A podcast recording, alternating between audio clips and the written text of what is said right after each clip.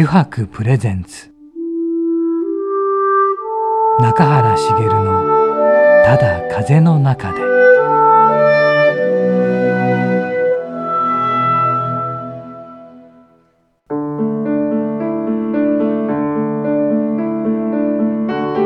皆さんこんにちは。声優の中原茂です。中原茂のただ風の中で、えー、今回もですね横浜駅から徒歩10分ほどのところにあります湯泊横浜本店よりお送りしてまいります。さて今回のゲストなんですがね、えー、株式会社ノベル代表の秀樹社長こと小原秀樹さんです。中垣君。はい。小原さん。小原さんとはですね、うん、あの大山俊吾さんのお食事会であのご一緒させていただいたんですけど、ちなみにあの、こんなところで言えないかもしれないですけど、中原さんって借金どんぐらい作ったことあります？言えないよ。言えないですよね。言えない。いやちょっとここでしか言えないんですけど、秀樹社長、なんと90億の借金返済したそうですよ。ええ。90億って簡単に言えるけど 言葉では。いやいやいや。ねどうやったら。返せるのかな？返したってことだよね。人生何回やっても返せないんじゃないかなって普通思いますけどね。人生何世紀やっても そらちょっと聞いてみたい、ね、はい聞きましょう。そうだね。じゃあ早速ね小原さんにいろいろお話を聞いていきましょう。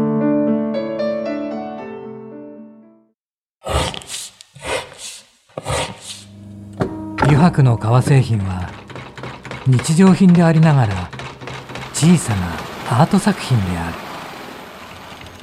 日々の暮らしに彩りを。レザーブランド。油白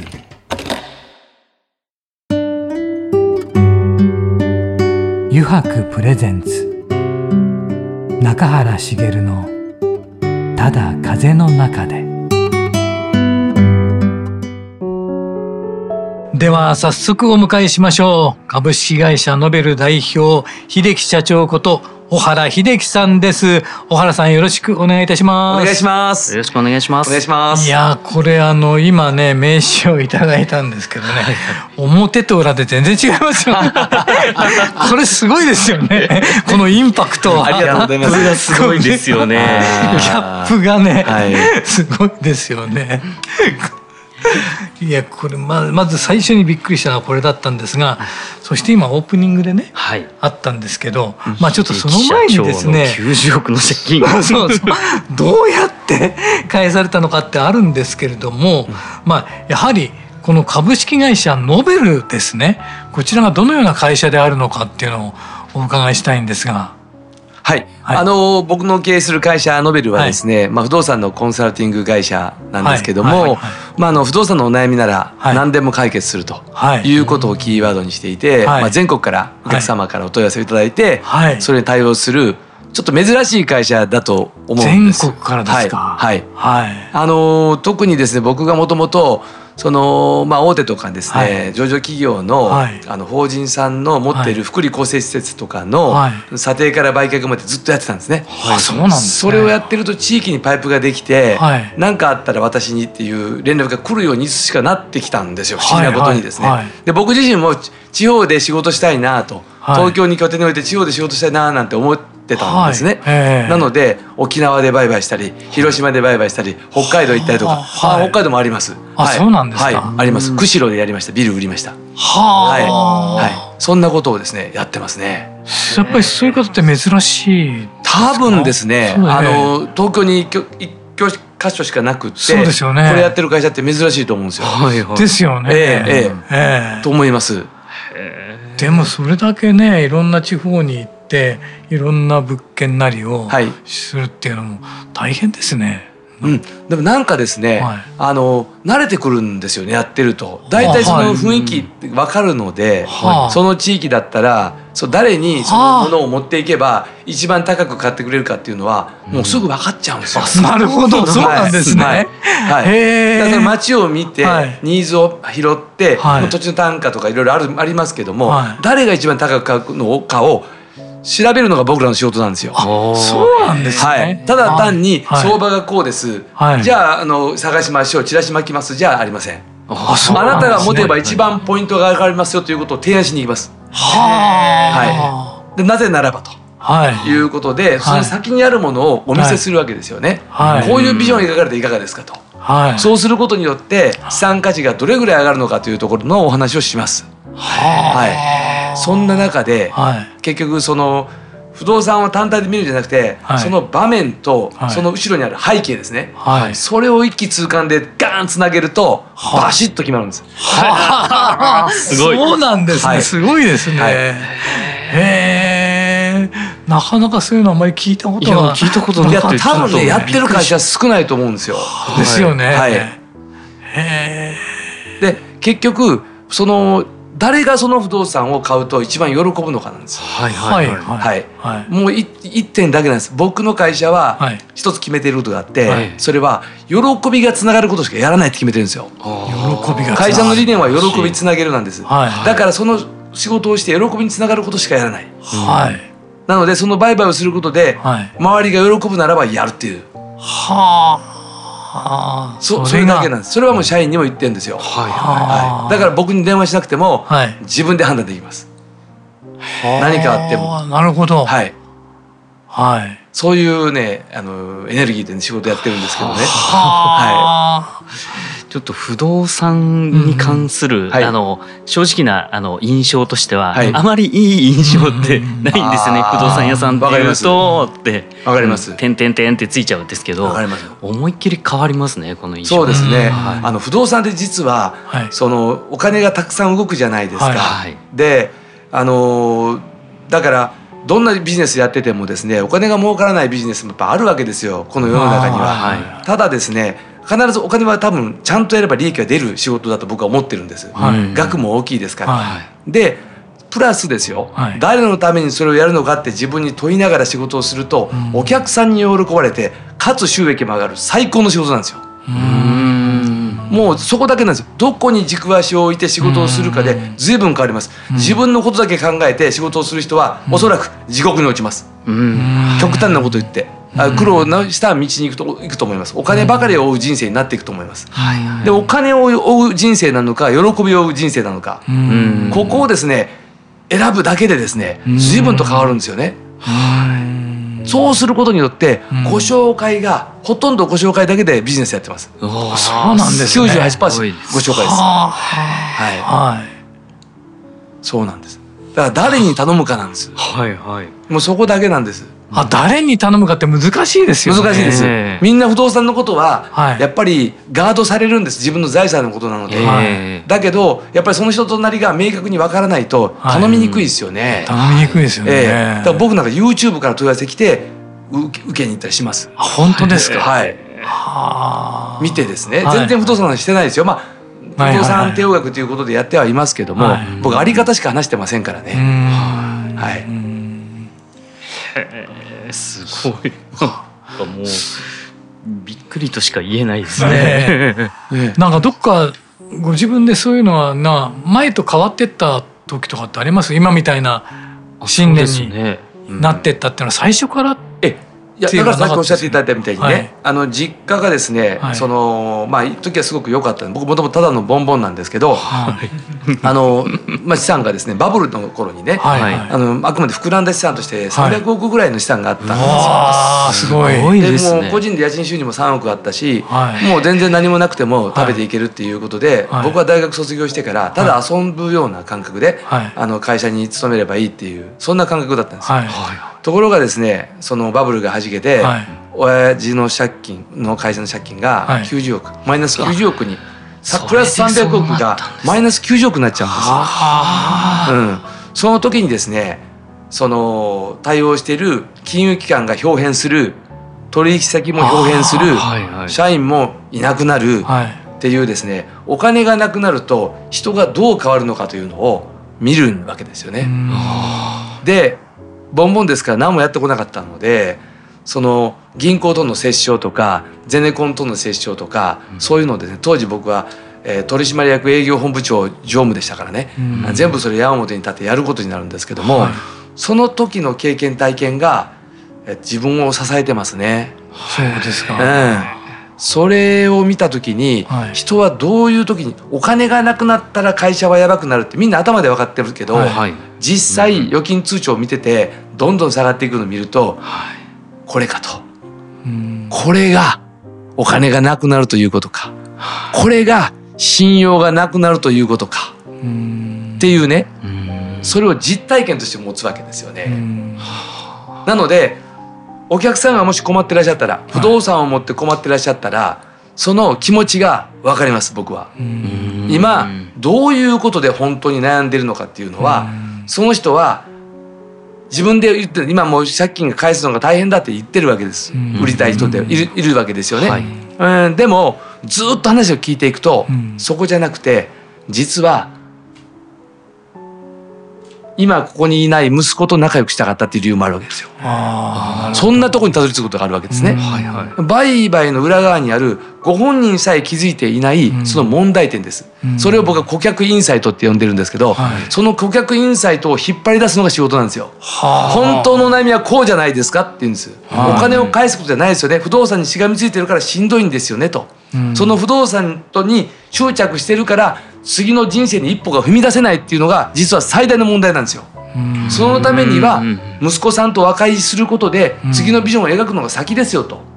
僕は踏み込むんですよ。なるほど。はい。はい。余計なおせっかいですけどね。だけどそこをやらないと単なる売買なんですよ。だからそのどうかな仕事をどうどういうか僕が思ってるのは社員にね、はい、あの仕事を人生の役割の一つというふうに捉えてる。だから仕事と思うのは人生と思えっていつも言ってるんですよ。はい、でもね最初それ言うとうちの女の子とかね「思いません」って泣いてましたけどね最初「はい。やそんなことは思いません」って。泣いてました。泣いてました。中には過呼吸になった子もいました。過呼吸。あ僕の子は見るだけでですね。今はがっつり治ってますよ。でもそれぐらい、まあ、僕はこうただ本当に僕がなんかそれをなんていうのかな支配のつのつもりでその言葉を使っていると、はい、もう多分人はついてこないと思うんですよ。はい、うん、だけど僕は実体験から出るものを、俺はこう思ってると、どうかなというね、体ごと突っ込んでいく形で話すので、多分おそらく理解をしてくれるのかなと。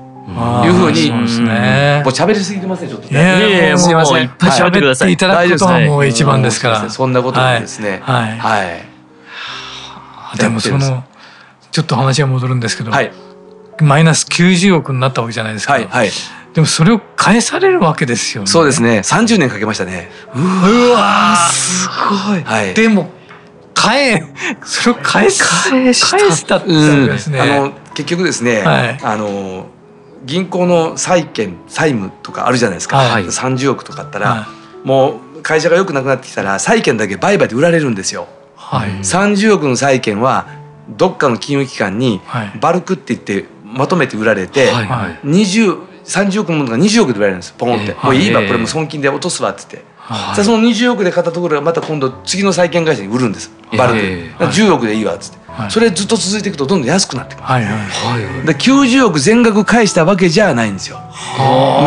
の正確に言うとですね、そうそうです。だからそれは交渉事なんです。僕も最初は、こんなの返せないよと思ったんですけど、まあ、その日本でですね初めて土地が下がったことだったので、はいはい、あの誰もやり方わからないんですよね。うん、だから最初は銀行の担当者と喋ってても「いやちゃんと貸したんだから返してくださいよ」の話しかないんですが、はいはい、どんどん前例ってできていくんですよね。はい。うん、でそれをこうやりながら、はい、あしょうがないなっていうことで交渉しながら、はい、いろいろこうあそうかとあのこういうふうに交渉すると金融機関は、はい納得してくれるんだとかね、はあうん、前向きな返済に持っていくっていうことを心がけて、うん、ずっとこう真摯に交渉していくんですよね。うん、だ徐々に変わっていくんですよね。はあ、徐々にですね。なるほど。はい。だからリスケ中であっても金利下げることできるんですよ実は。はあ、それは自分で考えたんですけどね。誰も教えてくれないので、やるしかないので。うんそれやるしかない環境の中でやったので、はい、自分の中でリアルなものが残ったんです。だから偉そうに言いますけど資本主義の社会だったらどんなこととしても生きていく自信はあります。あなるほど、うん、絶対にいけます、ね、はい、はいいや言葉がね強いよね。いやもうパワーがすごいですよね。ええ、で、あのあれですよね。YouTube でも思ったんですけど、はい、はーっていうのは一つ 特徴的ですよね。社長は。そうですね。まあちょっとこうあの辛い時代もあったんですけど、人生はですねやっぱ笑い飛ばしてなんぼやというふうにね、思ったんですよね。でやっぱこう自分をですね。被害者にしがちなんですよ人は、はい、その方が楽なんで、被害者になることで、今の現状を受け入れて安心したいだけなんですよ。なるほど心のメカニズムが読めたんです。あ、はい、こんなところで安心してても何もならんなと。じゃあ自分で切り開くぞと。いうことで、はい、まあもう精神的なデベロッパーって感じですよね。バリバリとかいう開発業者ですよ。心の開発業者って自分で呼んでるんですけど。はい、いいですね。心の開発業者っていいですね。だからそこをやらないと、問題を解決しないので、はい、あのそこを押すんですね。はあ、徹底的に。でもそことね紐付けて密着させてる方なんかどこにもいませんもんね。うん多分だから本当に。あの多分業界ではですね、はい、あのあいつ頭おかしいと思われてるんですよ。宗教家かとかね。あのたまに呼ばれるんですよ。大手の不動産会社さんとか、はい、宅建協会とかいろんな会あるじゃないですか、はい、呼ばれるんですでも呼ばれても1年に1回あるかないかです、はい、はい、たまに話させようかなとか坊さんか僕かみたいな話、はい、いや本当なんですこれ。坊さん業界で言われるけど 坊さんか僕かなんですよ。はい。坊さんやとあんまりね宗教系になるじゃないですか、はいはいはい、だからちょっと僕かなみたいな。で呼ばれることはありますね。そうなんですか、はい、白いすごいですね。もともとって、うん。はい、あの神戸もともと神戸なんです、はい。でだからあのもともとですね、まあ、よその会社さんに、はい、まあ、三菱系の会社なんですけども、はい、デッチ暴行みたいな形でね行ってたわけですよ。で、まあ、3年ぐらい行ってこいやっていうことで。はい、でと会社が東京にね支店を出すから、はい、26の時に親父に行ってくれって言われて、はい、で行ったのが始まりで,、はあ、でで、ね、1年で帰ってこいってっていいよって言われたのに、もうバブルがはじけて帰れなくなって、気が付いたらもう33年ですよもう。はあ、33年。でもよかったですね来て。あそうですかはい、はい、東京東京やっぱりいいですねあそうですか、はい、ええー大都会ですねやっぱり。いいですね。いいですね。はい、そうです。そうですか。はい。やっぱ違いました東京に来てな神戸と。もう全然違いますね。全然違いますそれこそですよ。昔はですね、あの融資をね銀行に行くじゃないですか。そしたらですね僕はなまってますよね関西弁じゃないですか。ただねその言葉を直さないと、はい、お取引はちょっととかいう人がいたんですよ。ええー、本当ですか？本当ですよ。本当です。それはね、東北系の銀行だったんですけどね、はい、もう潰れちゃいましたけど、はい、でもえ？って言って、そうなの言葉直さないとお金貸してくれへんだ。その時にいきなり初めて使った標準語が、はい、そうですよね。一生忘れない。そうですよね。それがもう初めてのあの標準語ですね。はい、そんなこと言われたんです言われました。びっくりしますよね。びっくりします、ね、びっくりしますよね。はい、もうヘイトですよね。それ完全に。もうやばいなと思って関西人ヘイトかっていうね ことなんですけども。はい。えーだからもう慌てて直してですね、はい、はい、お金貸していただきましたけど。いやもうもう笑い声が本当楽しそうでいいですよ、ね、いやもういいですよ、ね、ありがとうございます。ありがとうございます。ね。でいやあれですか呼び方なんですけどさっきも話してたんですけど、はい、秀樹社長と呼ばれることあ秀樹社長と呼ばれることが多いですね。はい、というのがあのうちの親父が小原敏夫っていう敏夫社長だったんですね。で、はい、僕はあの途中で別会社を作っていたので、別の会社の社長にもなってたので、はい、2人も社長呼びにくいじゃないですか。だからその親父の会社の部下の方々が僕のことを秀樹社長って呼ぶようになったんですよ。そういうことですね。そうそうなんですね。そうなんです。あそれで秀樹社長。それでややってたんです。はいはいはい。あで別会社って今おっしゃいましたけど。それがこのノベノベルなんです。これはノベルですはいそうなんです。それがノベルそうそうなんそうなんです。はい。であの秀樹社長に点が打たれてるじゃないですか。点をね。点社長。これはですねあの。フランスのですねシャ,、シャーマンのグランプリ世界2位の人に言われたんです。点を打てって。点を打ったらあのブレイクするって言われたんですね。はいはい、で点を打って YouTube やったら2万人まで行きました。本当に。すごい。俺それ昔全然関係ないですけど、はい、ユースケ・サンタマリアさんが、はいはいはいはい、最初はユースケ・サンタマリアだったんですはいはい、でなんかどうもなんかって言ってて、ええ、点を打てって言われた、えーえー、そうしたらブレイクしたっていう話を聞いたことがあります、そうです。点を打ったらすすごいみたいです。だから自覚ですよね。自覚調整なんでしょうね。多分おそらく。はい、はい、あそう言われてはい。それしてやったんですけど。はい、はい、そんなに効果が出たんですね、出たんですね、えーエンタメに思いっきり振ってますけどね僕も最近はね、えー、もうどっちかですね、振らないと、はい、なんかあのただ怪しいだけの ただ怪しいだけの。不動産会社の社長になってしまうので、はい、はい、そうですか、えーえー、でさっきもちょっとあのー、雑談でお話ししてたんですけど、うん、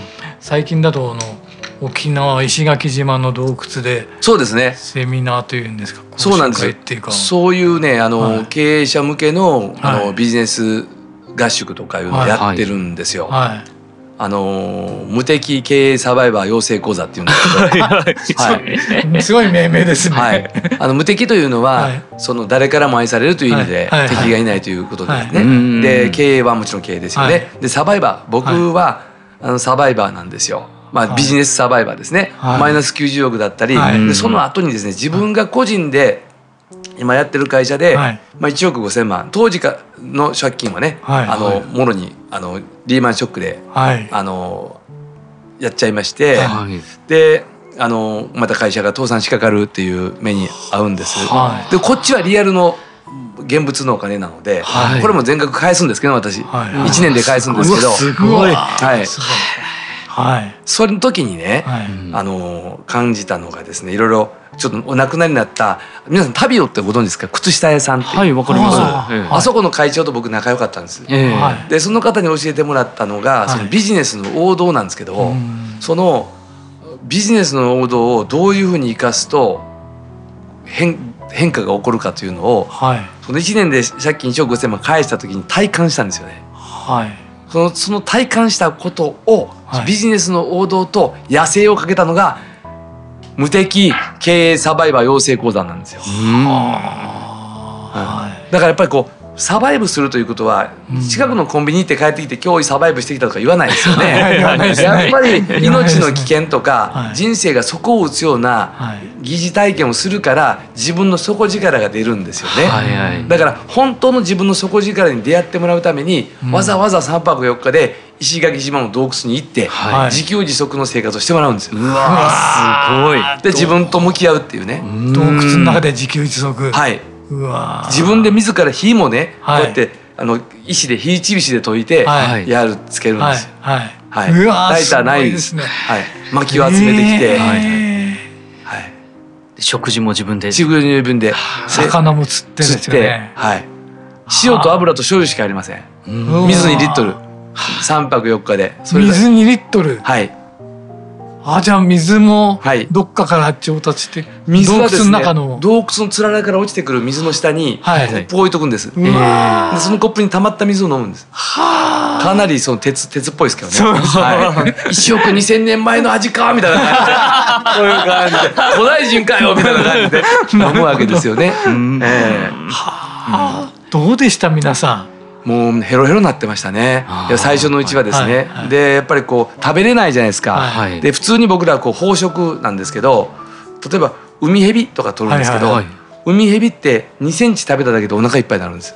ええどう海蛇をね海で取るじゃないですか、はいはい、森で取るんですけど、はい、それを切るんですね、内臓を取って切るんです、はいはい、それを素揚げにするんです。大体2センチごとにして、まあちょっとこうお菓子みたいな感じですけど、はい、でそれ塩つけて食べるんですけど、はい、食べた瞬間にこうエネルギーを受け取るんですね。ものすごいあ。の冷蔵庫に入ってないので、うん、さっきまで生きてたじゃないですか、さっきまで生きてたその性のエネルギーっていうのを受け止めるので、はい、もうお腹いっぱいになっちゃいます。へえ、そうなんですか。はい、海蛇ってね、はい、沖縄の本島行ったら、はい、ペロッとこれが1メートルぐらいの海蛇が干してあるのを3万5千で売ってます。へえ。はい。その粉をね、こすって粉飲むでしょ。はい、そしたらね、95歳のね、おじいさんがね、めちゃくちゃ元気になっちゃうんです。はあ。それだけ生命力が。そう。だから2センチとか食べたら、はい、えらいことですよもう,、もう夜眠れないですよ。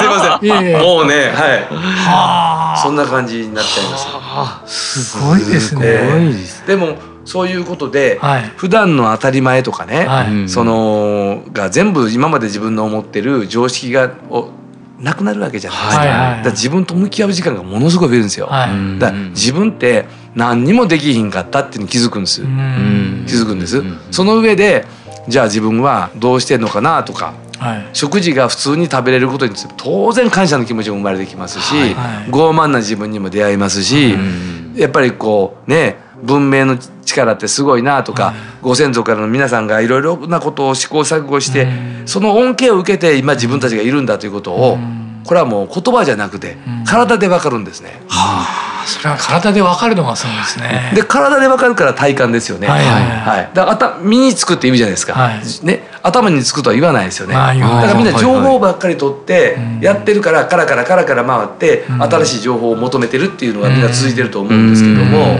その体で覚えさせたら一発なんですよね。はい。はい。もう忘れないです。そうですね。はい。海蛇の味。はい、ありがとうございました。またですね、次回もお願いしたいんですけど、よろしいでしょうか？はい、大丈夫です。そして実はですね、この後にもう一つコーナーがありましてですね、あの9時やろうぜというコーナーなんですが、9時がありますので、それをですね、えー、秀樹社長に引いていただいてですね、答えていただくコーナーなんですが、これもよろしいでしょうか？もちろんです。では引き続きよろしくお願いいたします。油白の革製品は日常品でありながら小さなアート作品である。日々の暮らしに彩りを。レザーブランド。油白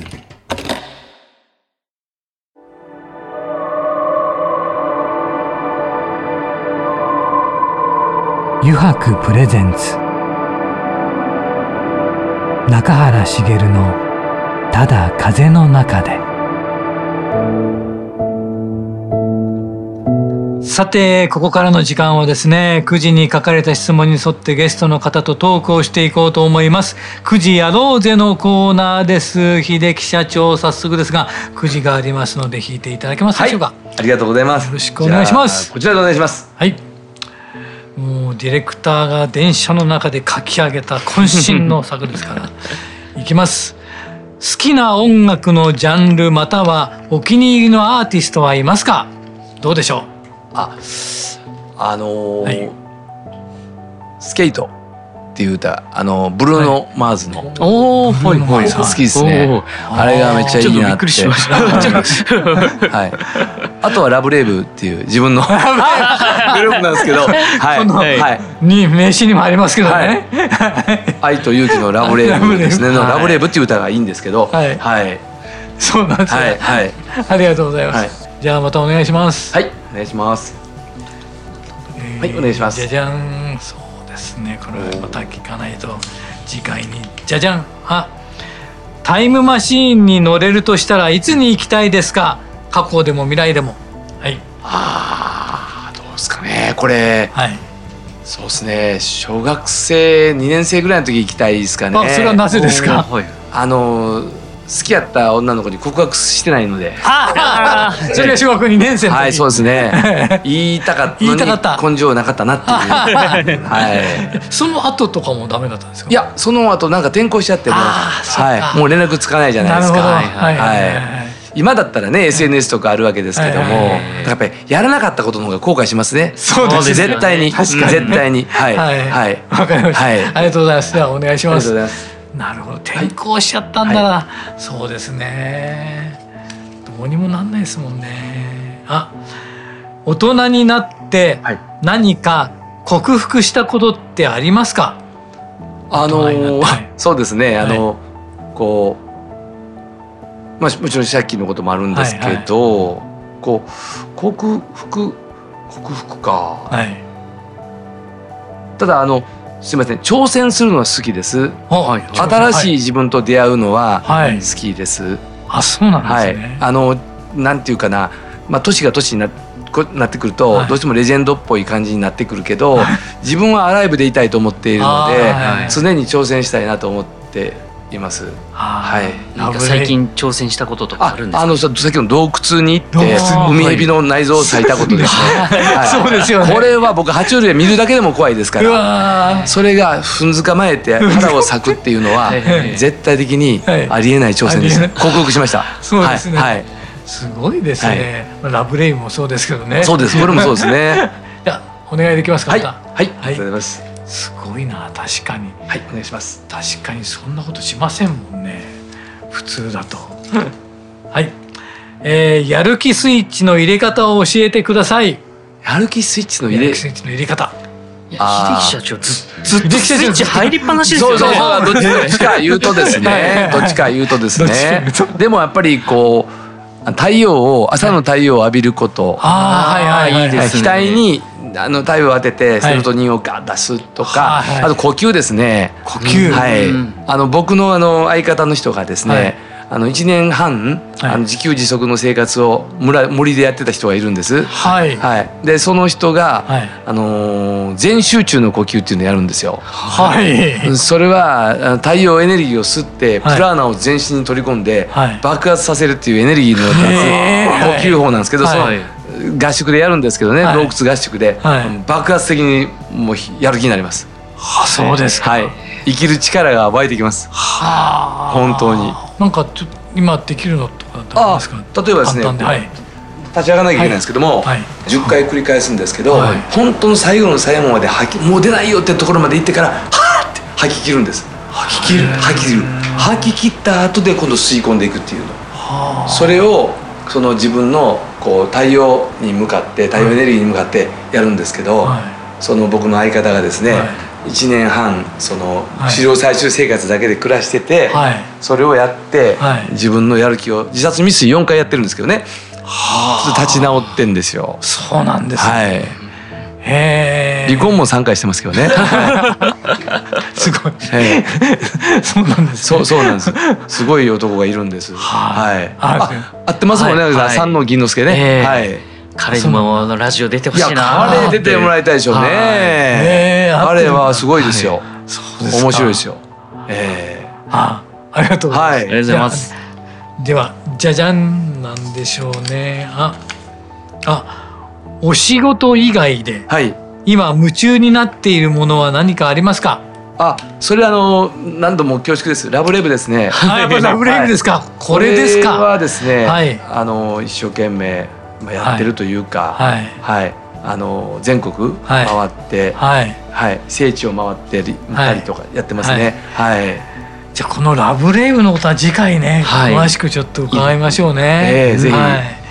はいあの9時やろうぜのコーナーもありがとうございました。ありがとうございました。お話をなのでまたですね次回ですね、はい、えー、いろいろと伺っていきたいと思うんですがよろしいでしょうか？はい大丈夫です。じゃまた次回もよろしくお願いいたします。はい、よろしくお願いします。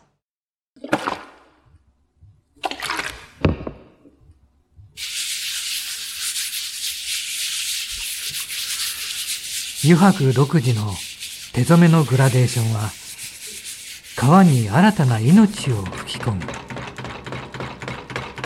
色とりどりの空の情景。青く深い海。誰もが感動するあの一瞬を閉じ込める。レザーブランド。油白